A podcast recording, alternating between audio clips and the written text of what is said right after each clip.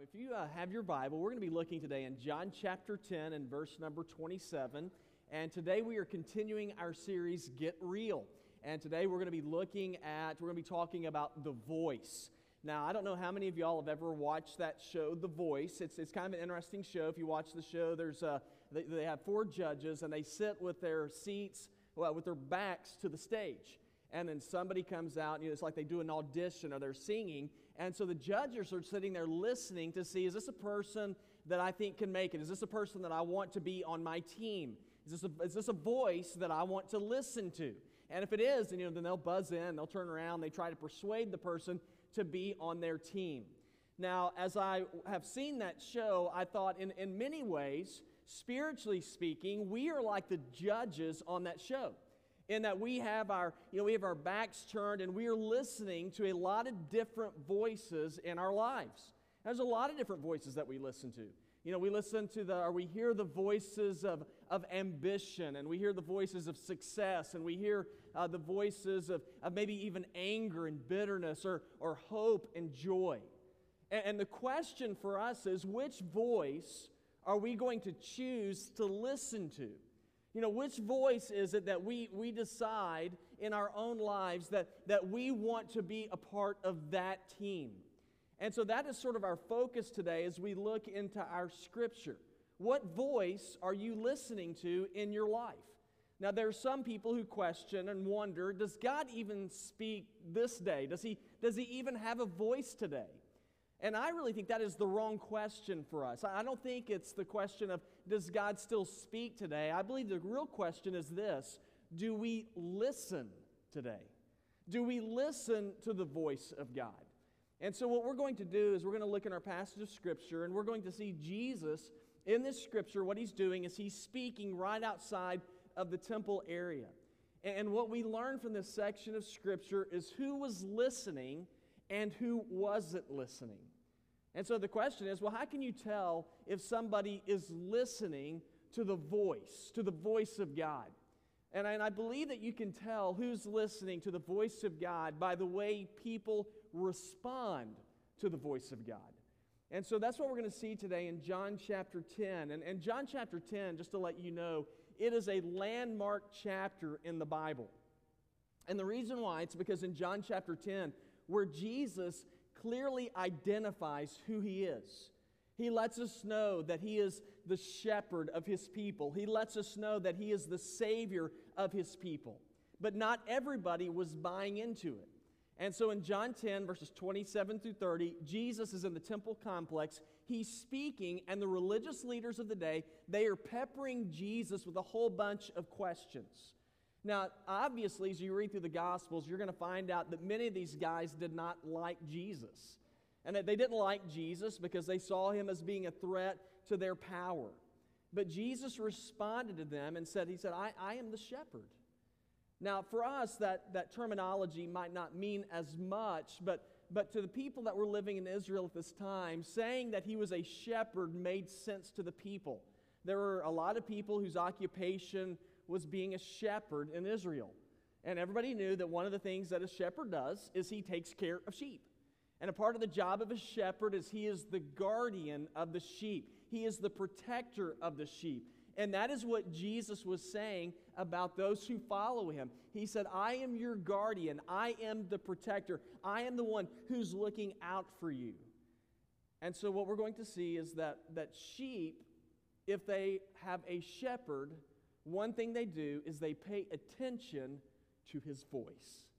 And that's what I want you to be thinking about today the voice of God. Uh, do, you, do you know the voice of God? Because what we're going to see today is that people who follow Jesus, you can know that they follow Jesus by the way they respond to the voice of God. And so what I want us to do is I just want us to first of all see that we can that we can know if we are responding to God's voice or, or that we even know his voice, and we can know it in this way, we will hear it. You can know that you are a part of God's family if you hear the voice of God. And I want to share with you verse 27 what Jesus said. Jesus said, My sheep hear my voice. He said, I know them and they follow me. And so, what we see right at the very beginning is Jesus said, My sheep hear my voice. So, if you're a follower of Jesus, one thing that you're going to discover is that you're going to hear the voice of Jesus. Now, it's not that Jesus was speaking in some mysterious language and only certain groups of people could hear his voice. Uh, Jesus speaks, but that word hear, it, it doesn't mean just to hear, it means this it means to understand.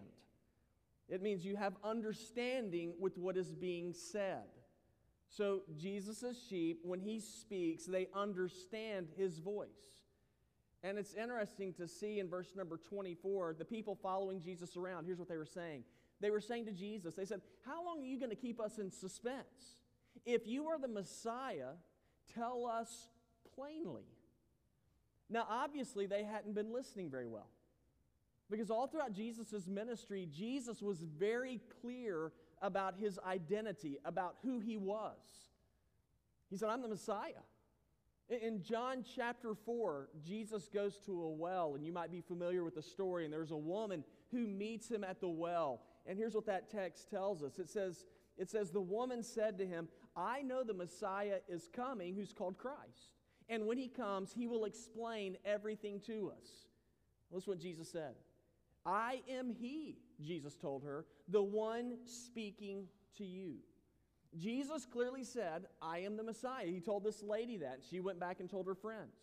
In Mark chapter 2, verses 5 through 7, it says, Jesus told the paralytic, Son, your sins are forgiven.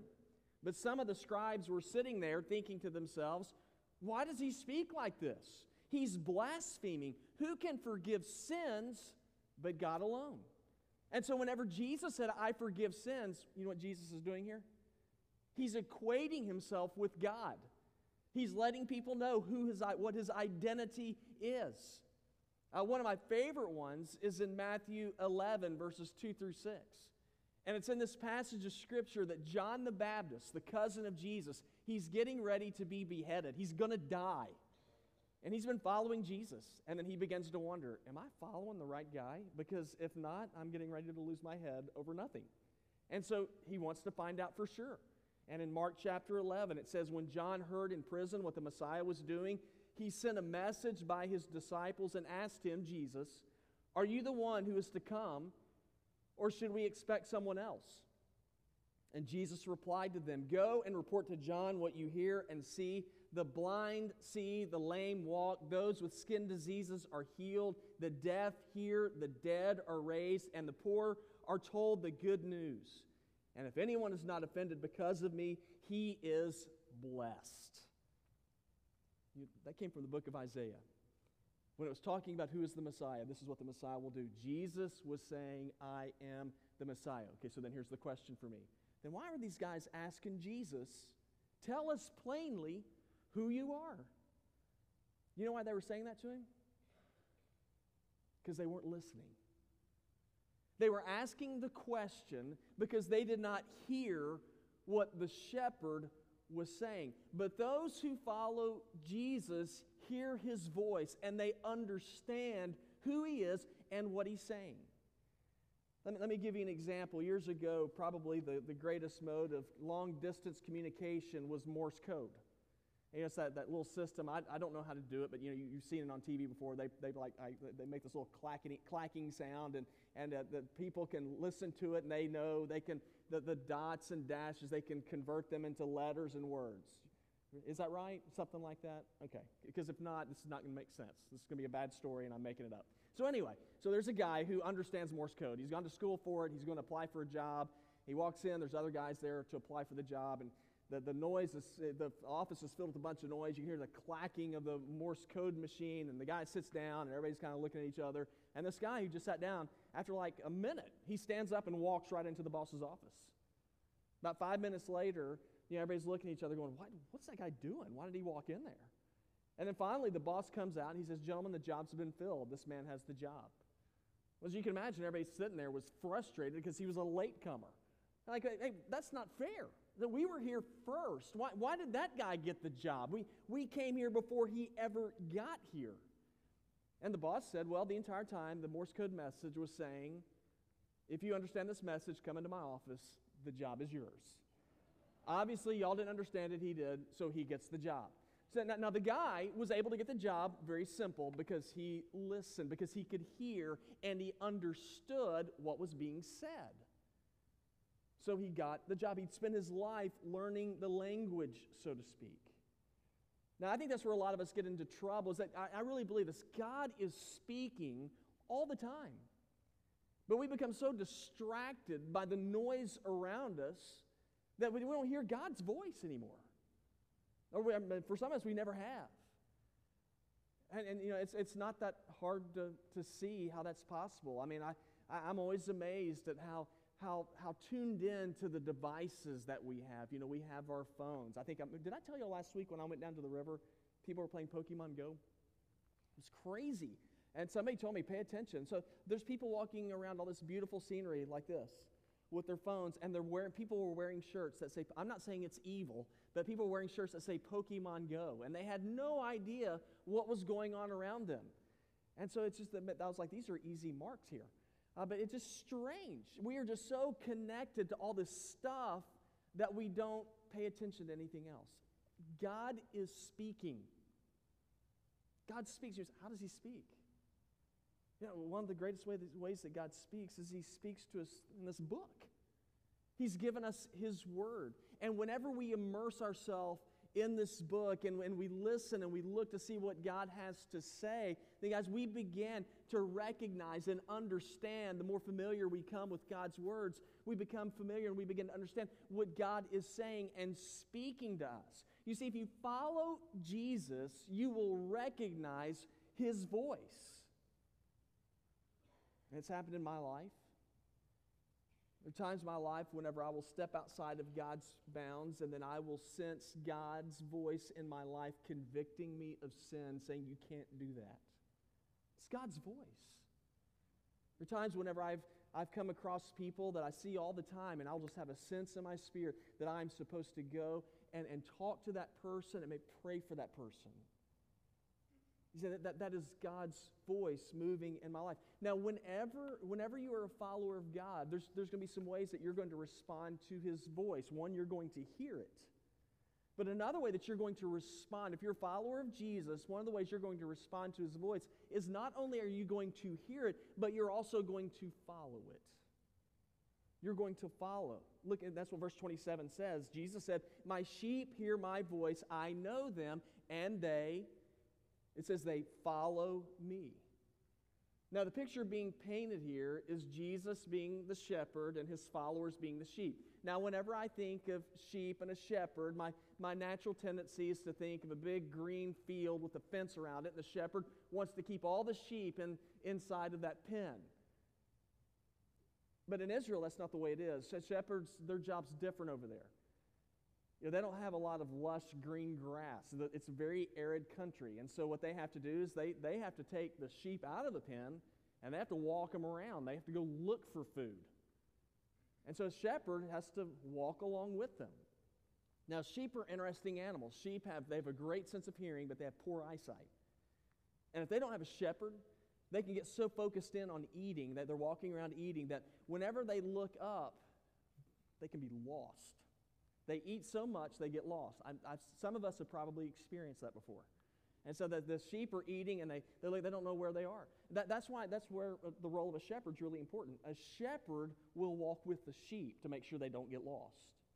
A shepherd will lead sheep to where the food is. He will make sure that he takes them into areas where there are no predators or where he can defend them more easily. Now, a, a, she, a shepherd is able to win the sheep over by providing the sheep with food. And whenever the sheep learns that the shepherd is his meal ticket, he's going to start following him. He's, he's going to follow him around wherever he goes. When he hears his voice, he's thinking, that guy's got food. I'm going to follow that guy. He always provides for me. Now, what good is it going to do if the sheep recognizes the shepherd's voice, but he doesn't follow it? Well, it doesn't do any good, does it? It's not going to provide any benefit for him.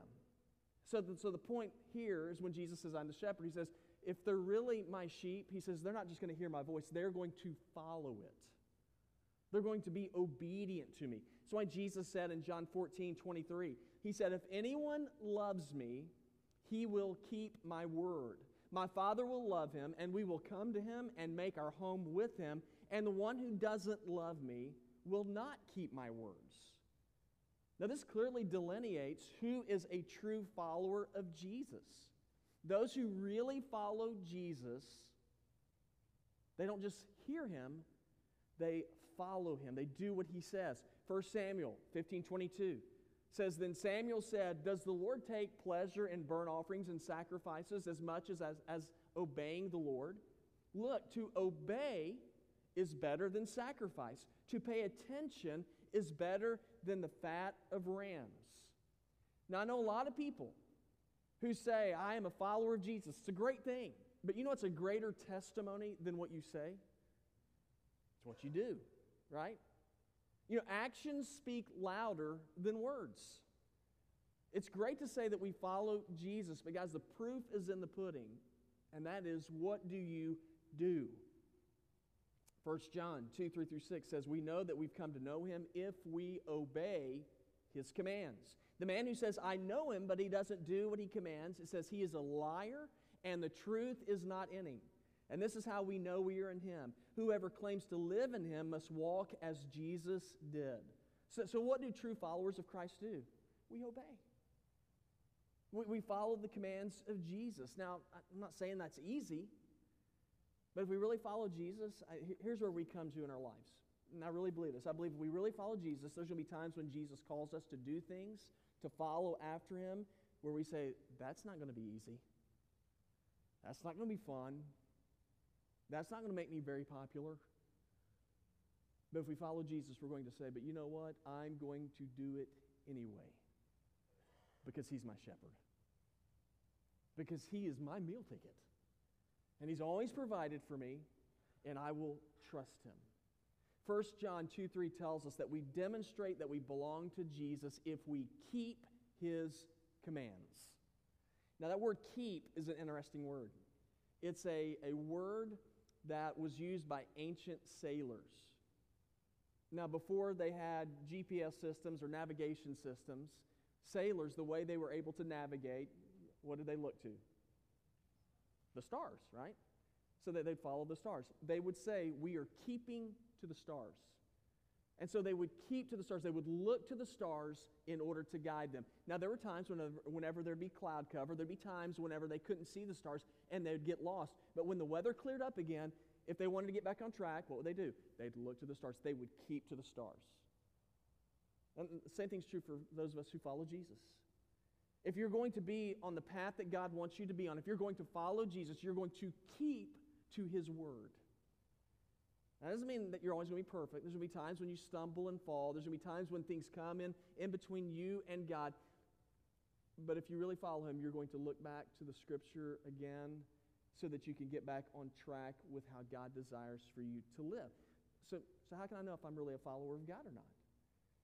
Well, I'm, I'm going to hear His voice. I'm going to follow it and then when I do those things, here's the last thing. Another response to following to Jesus, uh, people following Jesus' voice is we're going to rest.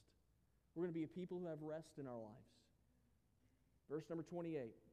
Jesus said, I give them eternal life, and they will never perish ever. No one will snatch them out of my hand. My Father who has given them to me is greater than all. No one is able to snatch them out of the Father's hand. The Father and I are one. Now, for me, those, those three verses right there show me that whenever I listen to Jesus' voice and whenever I follow his voice, the great result that comes from that is I'm able to find rest. Now, I just want us to look at two things. First of all, so how do we find rest? Jesus has two very important things here. Jesus says, I give eternal life.